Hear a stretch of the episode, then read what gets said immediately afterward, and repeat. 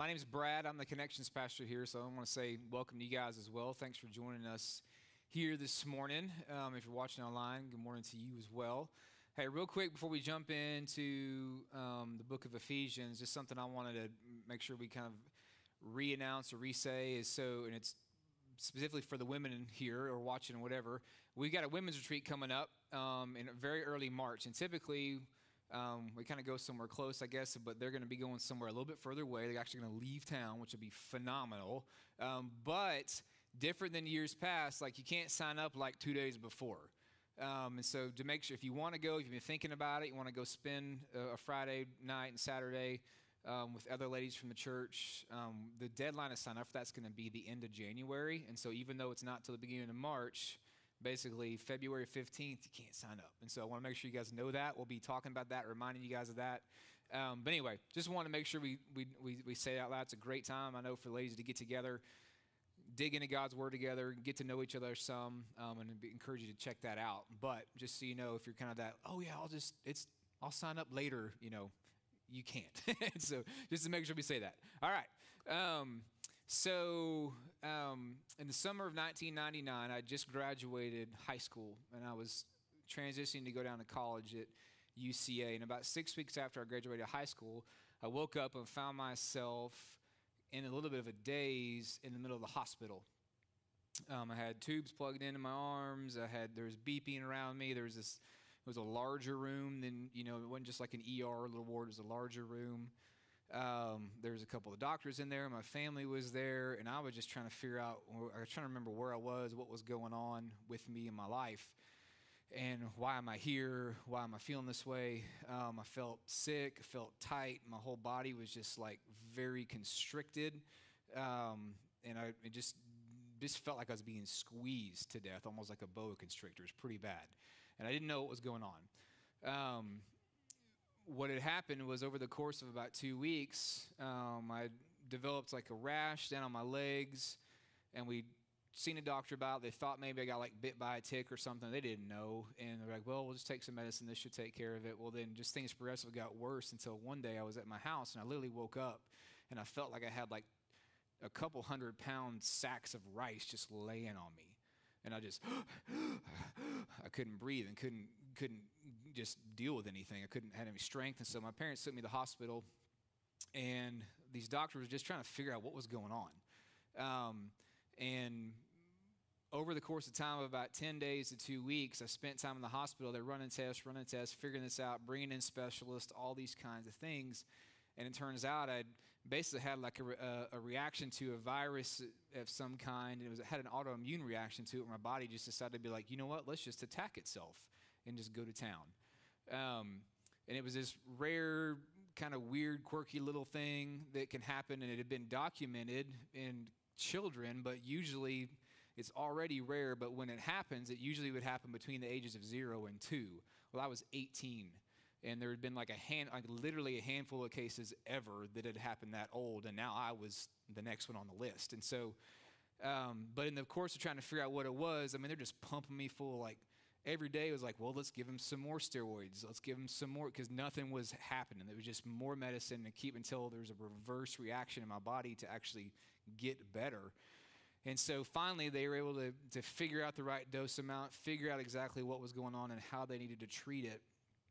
Um, so then I became, you know, I had to still recover in the hospital, and then I became a little bit of a, of a, of a, I guess a case study. So like the doctor, this great internal specialist, he's like bringing in med school students, like, okay, look, here's what this looks like, because like they're never going to see it again, right? You know, it's, it's, only happened a handful of times, um, and and it was, and I was so thankful that they figured out what it was. My family was obviously thankful. Um, but was interesting is that you know when I graduated high school, um, I mean I wasn't like the king of the world, but I was you know I would say top of my game. Right, I played football. I was strong. I was like in choir and gonna head to college with a full scholarship and kind of ready to take on the world. And you, you know, basically while I was in the hospital, I lost about 40 pounds. My body just emaciated itself. I lost all my strength, all my weak, all my you know capability that way. And then the medicine they had to give me to treat it basically caused me to gain weight. And so then I went from like losing 40 to gaining 60. And this is like in a ran over like three months. And it's like, all right, let's start college. Welcome 12,000 people I've never met who don't know me, and I feel ridiculously insecure about myself. It had just changed so much in such a quick amount of time that I remember walking in there and I just was like, man, like, who am I? I just don't feel like I know who I am because I had placed all of who I was in this, and that just got erased. And then now I'm starting this whole new chapter in life, which is supposed to grow and develop you and you know, great experiences. And I'm just feeling lost. And I didn't know where I was and what to do with myself. I didn't know how to, you know, identify with people. They, hey, where you from? You know, when you're like 40 like me, you can kind of talk about, yeah, I mean, I used to be good at sports, but now, you know, but this was like three months ago. You can't really, it's you can't talk about the good old days when they were like 12 weeks ago, right? You know, um, I just didn't know what to do. And so I had this whole experience, even through college, of just figuring that out. And it turned into be one of the most transformational, spiritually transformational experiences of my entire life. But it was born out of that experience. Um, but this question that I think that I, I found myself asking during that chunk of time, and I think it's one that I want us to consider this morning before we get started, really is, hey, what do you, what would you say defines you? What defines you. When you are introducing yourself to people or talking to people about who you are, what comes up? What do you base, like, this is who I am? When you say that phrase, what is that? Is it your job? Is it your family? Is it your where you're from? Is it previous experiences? Is it, is it some great successes and victories that have happened in your life? Or there's some failures and damage and, and hardship in your background? What do you bring into the to just every day that's like this is who I am? And along with that, I mean, have you guys ever felt like you're being defined by others as something that you're not? Like everybody thinks I'm this, but that's not who I am, right? You kind of fight for that's not me. Or the other the other side of that is like everybody thinks I'm this, but it's not me. Like, oh, if they only found out, if they find out, I'm just I'm going to be messed up because they don't know the truth about me. Or maybe you're in a situation where you've been given some sort of responsibility or have to step up to a challenge, you know, you're you're newly married or you're a new parent or you got some new position at work, whatever else, you're like, ah, I don't know how to do this. This isn't me but you really have no choice, right? Because you just have to do it. And you feel like an imposter, like, this isn't me. I don't think I got what it takes to do this. I think that question of core of like, what defines you? Who am I? What am I? Is something that we don't, I mean, you're not sitting around journaling about that every day, right? But it just, it's always there. It's always something that we're mulling over and considering. And so, what, what I've found with my life, and it seems to be true of other people, is that oftentimes when I'm asking that question, one of the last things I bring into that conversation is what does God say about who I am? I dig into a whole bunch, a lot of other questions about anything possible, but man, if I'm following Jesus, if I am, have placed my faith and trust in Him, and I'm trying to pursue Him with my life and let Him change me, am I asking that question? Well, who does, like, who does he say that I am? What does he say defines me? And so we're going to talk about that this morning, and we're going to look in the book of Ephesians again. Um, just this section that we've been going through that Charlie talked through last week, one part of it. I'm going to narrow in on a very specific part of it today that I think will help us answer that question and I hope will just be a major encouragement and just help reframe the way that we live life and experience our, our relationship with Him and our experiences in life. And so um, I'm going to read scripture. I'm just going to read off the screen so it's the same one um, that you guys are seeing. But this is the passage from Ephesians 2. Charlie went through a good bit of this last week. Um, I'm going to read through it and just for a little bit of context so we can see where we're going with this. Um, it says, But because of his great love for us, God, who is rich in mercy, made us alive with Christ, even when we were dead in transgressions. It's by grace you've been saved. And God raised us up with Christ and seated us with Him in the heavenly realms in Christ Jesus, in order that in the coming ages He might show the incomparable riches of His grace, expressed in His kindness to us in Christ Jesus. For it's by grace that you've been saved through faith. And this is not from yourselves, it is the gift of God, not by works, so that no one can boast. For we are God's handiwork, created in Christ Jesus to do good works, which God prepared it advanced for us to do. And the phrase we're going to hone in on here and, and really pick apart in this passage is this idea that we are God's workmanship in Christ Jesus. We are God's workmanship in Christ Jesus. this whole phrase workmanship you know i don't know what you think about when you think of like hey you know such and such is a work you know they're workmen they are a handicraftsman whatever else that word workmanship is translated in other places um, or by other translations as masterpiece the, the greek word used there is really only used one other time in scripture and it's basically the same forming and fashioning of the entire universe that god did so the same word and said, hey, guess what? You are the same thing. You are his handiwork. You are his masterpiece. You are his work of art. And it's God's work. It's not us. We don't make it happen. We don't come into being. We don't fashion it, form it. It's something he's working out in us, that he's shaping us, molding us, painting us, crafting us.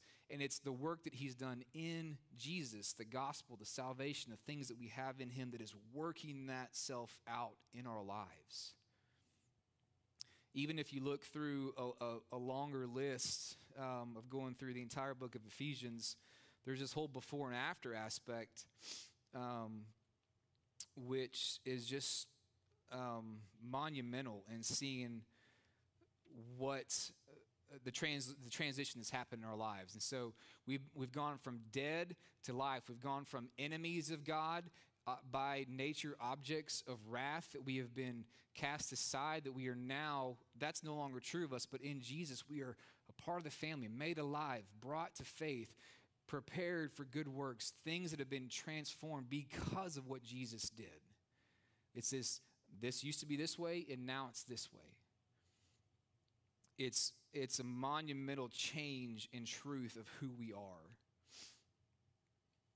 But you know, when you think about a masterpiece and a work of art, something that's fashioned and formed and created and it's beautiful, right? Like you think about like, uh, you know, something like Leonardo da Vinci, right? Like it's in, it's the Mona Lisa, man, or it's like it's the statue of David. You're going in, you're like, oh my gosh, this is beautiful. But like if you're anything like me, like I don't, I don't really think of myself that way. Man, I am such a work of art, right? Get this angle, get this angle I'm not walking around like, hey, look at me, I am beautiful. I mean, maybe I'm like a kitschy piece of decor that you find like at a pilot truck stop, right? Yeah, okay, I'll, I'll take that. Hey, that's cool. But like masterpiece is not something that enters my head as something, yeah, I think that that's true of me. I mean, I'm a, I'm a codependent, emotional overeater with a savior complex. I'm not some beautiful handiwork of God. That's not how I feel. That's not how I think my life plays out. But no matter what happens to us or choices that we make, there are so many other things that I choose to let define me. What defines me? It might depend on like what did I eat last night? What's my mood today? Is it cloudy outside? Because I don't like that. What's the weather like? How are my kids behaving? How did that thing at work go? How did that conversation with my significant other go? Did I land the deal? Did I fail that? Did I botch that? Did I live up to the expectation? Those are all things that I'm choosing to let come into that conversation to define who I am, what I am, and what I'm meant to be. But what's interesting is there's all these things that I'm, you know, even if we're kind of subconsciously asking, there's two questions that I think that that out of this passage that we should put as the ruling filter through all these conversations. But they're the two questions that are always the least likely for, to pop into my head. They're the last thing I think about to ask. And the two questions to ask are Who does Jesus say that I am? And how is he transforming me? Who does Jesus say that I am? And how is he transforming me? If I'm God's workmanship, God's masterpiece in Christ Jesus, then what he says about me and who he says I am is vastly more important and should get a, it gets a lot more volume than whatever else comes my way throughout the days. And how he's using my life to form me, craft me, shape me is the most accurate filter to explain anything and everything about my life. You know, sometimes, uh, I guess just because where we're at in life and in our culture, and maybe our previous experience with church, the gospel and the transformation that and, and the, the work that Jesus did, we just kind of it's we categorize it as that's something that happened in my life. You know, it was an altar call that I responded to, or a passionate revival I was a part of, or the, it was a moment in my room where I I decided that I want to place my faith and trust in Jesus Christ. That's the moment I became a Christ follower and we we stop the gospel at that. Well, that's just something that happened. Then the rest of the time, I'm just kind of going, you know, living in the wild west and trying to figure out life. But the gospel that doesn't speak to anything now. It's just something that happened, and we forget that the work of the gospel is something that is still happening to us now. Yes, it's a categorical fact that once you place your faith in Christ, that you are in Him and you are saved from death, and you were brought to life, that you were no longer an enemy, but you are now in the family, and you have joy and hope and purpose. But now, today, there's innumerable truths in God's word that speak to who I am and what is still happening to us as a result of that. but that's not where we turn to look right? And it's just it's just default human behavior. Something negative or something hard or something comes our way we're like why is this happening? What's going on? Did i sin? Did i mess up? Did i did i drop the ball? Is it my fault or on the flip side of like man we realize that we're all living in a world where i'm a sinner you're a sinner everybody else out there is a sinner and we're going around just sinning against each other you're hurting my feelings i'm hurting you i'm traumatizing you you're traumatizing me we're just going around back because that's just the world right now because we're just a bunch of, uh, uh, like I said, a bunch of sinners sinning against each other, right? That's just the soup, the context. And so as a result, we're trying to tweak that, optimize that, and make it better, which I think is a natural human thing to do. We want to, like, man, this isn't right. We want to make it better. But the place we start is not who does Jesus say that I am and how is he transforming me? We start with being like, okay, what can I do about it and how does this affect me? and we start looking for all the levers and the knobs and the buttons to push and things to tweak so that maybe we can optimize my personal experience on this planet. And that's what ends up defining me.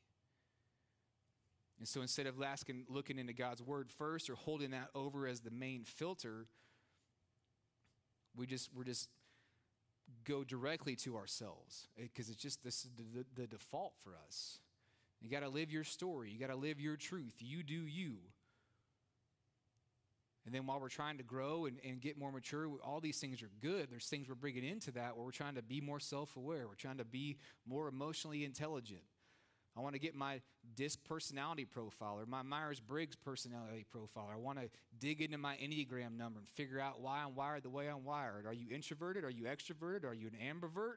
What energizes you? What fuels you? What drains you? What it, you know, what triggers you? What are your strengths? What are your weaknesses? What are your interests? What are your gifts? What are your habits? What are your hobbies? What do you cheer for? What do you celebrate? What do you rage against?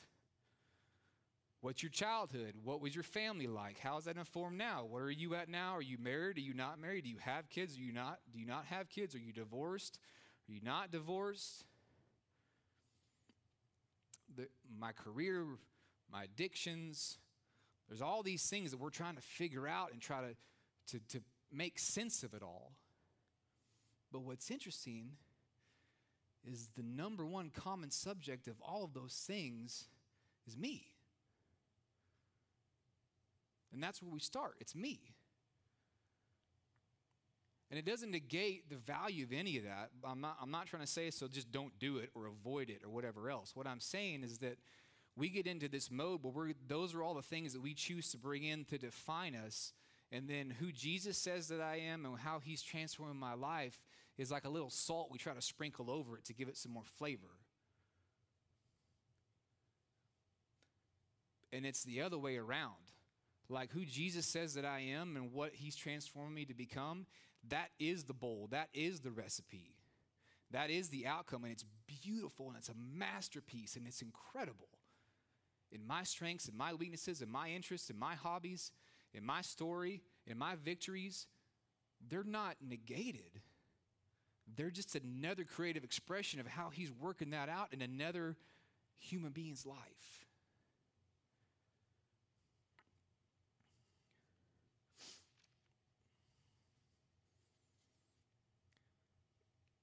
to think about ourselves as a masterpiece of God, something that He's working, that the gospel is moving in, that Jesus is still bringing things from death to life and bringing things from hopelessness to hope and restoration and redeemed, all these kind of words we throw around, it's still happening in us. Um, what we have to realize when we think about just any masterpiece, man, y'all, mess, masterpieces are they're messy, right? Can you imagine, like, again, Leonardo da Vinci? I almost said DiCaprio in the first service. Um, maybe the same, I don't know. Leonardo da Vinci, like, he's gonna he's gonna paint the Mona Lisa, right? And there's this blank canvas. And I don't know how the process went for him. He sketched a little bit on first. And he started, he's painting, he's shading, he's scraping, he's peeling things away, he's covering things up, erasing something over here to then replace it with this to add some more texture. That we're going to do this for shadow and for light, and we're going to scrape this and pull this down and splatter this on. Man, if you're the canvas, you're like, get off me, bro, right? Duh! Because you're the, the the masterpiece is in process of being created. Or you think about the statue of David, right? This giant rock of marble. I don't if if if that was to be personified, it doesn't really feel good to be chiseled and hammered and sanded and polished. Right? And they're just dirt and mess. But then it's like holy moly, now those two things exist and people pay thousands of dollars, travel across oceans to go and just see them in person because it's beautiful.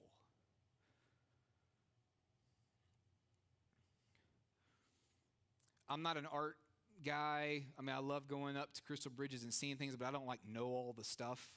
And maybe you are, but a lot of us probably aren't. So maybe something that makes a little bit more sense to me is I think about think about the absolute best barbecue you've ever had in your life. That you could smell it before it came out. That the, the spices and the rendered fat and the glorious juiciness of that meat, right? And you're salivating, anticipating, just and everybody's waiting for lunch, and now Brad made me hungry. You think about that, and then think about the McRib sandwich from Walmart or from McDonald's.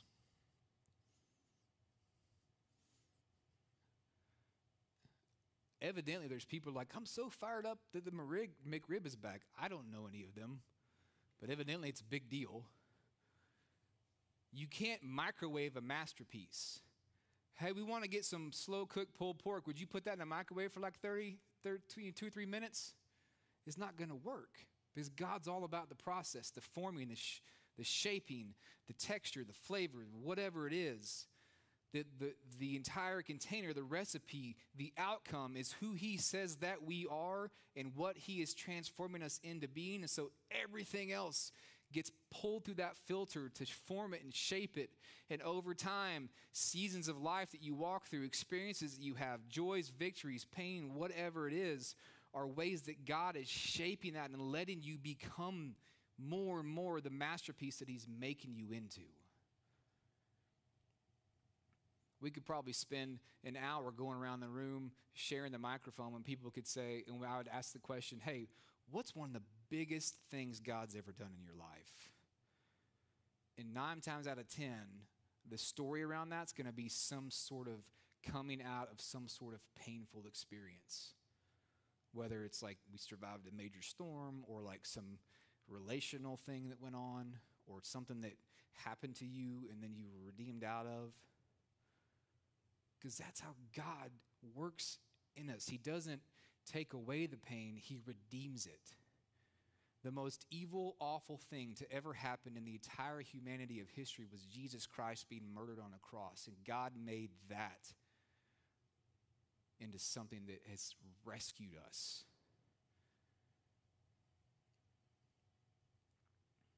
It doesn't negate anything that's bad. It doesn't negate or eight or and I'm not even suggesting anything. Well, just if you got problems, just ignore them. Like they're valid, but they don't define who you are. Or things that you love and hold on to that are like good, that like this is me and I love doing this. That's even that does not define you who he says you are and what he's transforming you to become are what define you. And it's beautiful. It is now, and it will continue to become more and more so for the rest of your life. And then one day we're going to get into eternity and we're going to walk away and be like, holy moly. And God's going to be like, yes. Because it's good and it's a masterpiece.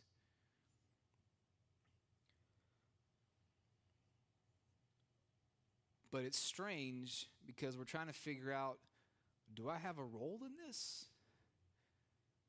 This isn't like, okay, now just go do a bunch of more stuff to be more godly. You can't. It's God's handiwork in Christ Jesus. And so there's this mysterious process that once you become a follower of Christ, that you've been made and fashioned in His image, and all these new truths about your spiritual condition are coming to be, that He's also working out in you in, through unexpected, unrealized ways. But what I've become convinced of is that the way that we know that's happening and can be assured that that's happening is we continually revisit from His Word who He says that we are. And I don't do that often. I'm assuming that's not, you know what? all right, I'm trying to figure more out about my life.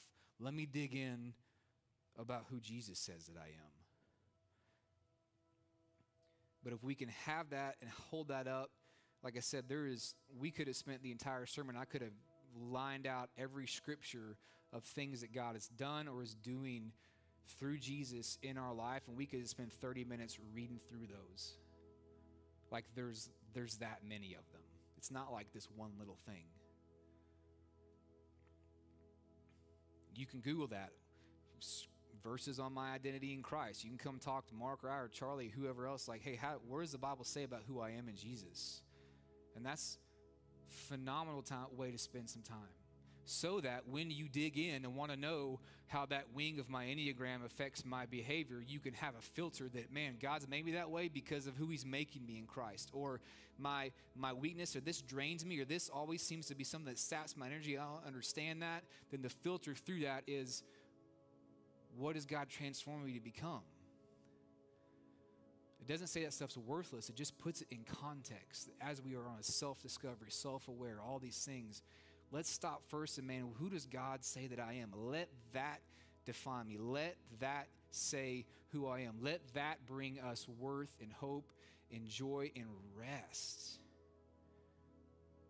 So as we're figuring things out and things change in our life and circumstances that maybe the identity crises we walk through will be shorter because they're going to happen. But we can sit, okay, man, who's God saying that I am? I want to know that and, and, and anchor in that first. So, I mean, the last, the only application step I can give you is to become who you already are.